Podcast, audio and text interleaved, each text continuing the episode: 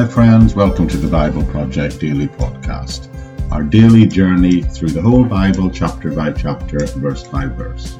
And we're episode 265 today, which is part 196 of season 2, which is the book of Genesis. And we've been considering together as we're working through Genesis chapter 5 the sovereignty of God.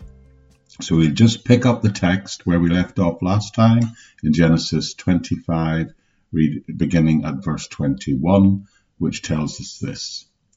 Isaac pleaded with the Lord for his wife because she was barren, and the Lord granted his plea.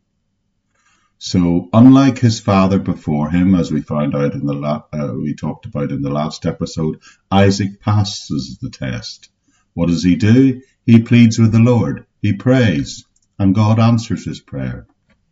You promised, Lord, he says, you promised that I would produce what would become a great nation. And in this case, it's the nation of Israel being talked about here, of course. So he's an intercessory prayer. He's saying, he's pleading, Lord, you need to do something.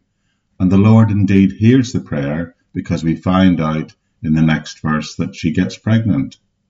Now, as they say in the movie, the plot really thickens because it tells us, But the children struggled together within her, and she said, If all is well, why am I like this? So she went to inquire of the Lord. So the children are struggling together within her. Note the children, plural. And she said, How is this? If this is meant to be, why am I having this problem? She has twins, and all she knows is that there's kicking and screaming going on in her womb. Now, women have told me over the years that sometimes when they have children, some are quiet and not very active, and others kick and wriggle around a lot. Well, she, as we know as readers, uh, have got two in there and they're struggling. Now, remember, she would have had no idea that she was pregnant with twins, with twins. So she's just kind of pleading before the Lord and saying, "What in the world is going on?" She would have just probably interpreted it as a really difficult, challenging pregnancy. But she too seeks the Lord. And what this tells me is that when something's happening that's challenging or where things are going on in your life and you don't really know what's going on and why it's happening, pray. Pray and get your nose in the book so you can get God's perspective as to what's really going on in your life. So she prays, and the Lord replies. And this is where it gets interesting. The Lord reveals to her, chapter 23, two nations are in your womb. Two people shall be separated from your body. One shall be stronger than the other, and the older shall serve the younger. God has got some news for Sarah. Congratulations, he says, you're having twins, and these twins are both going to produce great nations. That's what's going to happen. In fact, he told her a number of different things in this passage. He not in that verse, he not only tells her she's going to have twins, he tells her that they would both individually become the fathers of great nations. And he tells her that one nation is going to be stronger than the other. And he also tells her that the younger of the two twins would be the stronger, and the older would serve the younger child. Now that's unusual and that's perhaps a potential problem because in the ancient world, the heir to a family estate was usually the oldest. Normally the oldest one was the one to receive all of the inheritance of the father. Now as a matter of fact, even if there were other children and sometimes those other children got an inheritance, the very minimum the oldest could expect would be what was referred to as a double portion, twice as much as anybody else.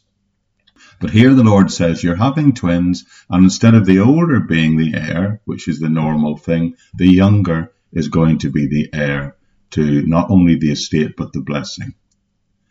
God's saying to her, You're having two sons, but by informing her, He's choosing to tell her which one is going to be the heir. And many would say that this becomes an illustration of God's, of what's called God's election. This passage is important in that respect. It's quoted in that way in the New Testament several times as a way of illustrating the sovereign choice of God.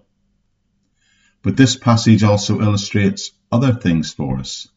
I think this passage indicates to us that brothers, even brothers, even twins, can have very different temperaments. And the other thing that it illustrates is that these two sons we see, well, we've been told they're going to produce these two nations. Those nations will become, we will find out later, Edom and Israel. But it also really lets us know that Israel is definitely the one that's going to have priority in God's eyes. So this passage says the younger one will produce the nation of Israel. And that is very important because, of course, Israel will be seen to produce the family line of the Messiah. And that's what's really going on here in the book of Genesis. In fact, that's what's really going on in the whole Hebrew scriptures, as a matter of fact. God is selecting, God is choosing, He's electing a line out of which, through which, the Messiah will come. The great truth here is to illustrate that God sovereignly chooses. As I mentioned, Paul as for example, quotes this passage in the book of Romans. And he says the younger owed his selection, I'm quoting Romans 9 here, the younger owed his selection not to the natural order of things or to human will, but to the divine will of God. So yes, God sovereignly chooses people. He chose Isaac here, and we'll see in a minute he'll choose Jacob. God sovereignly chose and not on this occasion by following the usual natural order of things. He didn't follow the custom of the day. God stepped in and said, This is the way it's going to be. This is nothing more than the sovereign choice of God. Some people refer to it as the election of God. Now, this particular doctrine gives some people a bit of a hard time because to our ears it can sound rather unfair. Well, what I need to say at this point is hang in with me. We're not done. At this point, know the truth that God sovereignly chooses some individuals. That truth is inescapable if you read your Bible. The Bible clearly indicates that throughout. But there is another side to this, and we shall see that illustrated when we pick up the story next time. Okay, Thanks for joining me. That's it for today. As ever, you can access a transcript of everything that was said available in the episode notes of any audio version of this podcast. If you're watching a video version, then within the episodes there'll be a, a link through to the audio version where the transcripts are maintained. And if you're just new to this, why not consider going right back to the start and completing this daily journey through the whole Bible, chapter by chapter, verse by verse, over how many years it takes, God willing.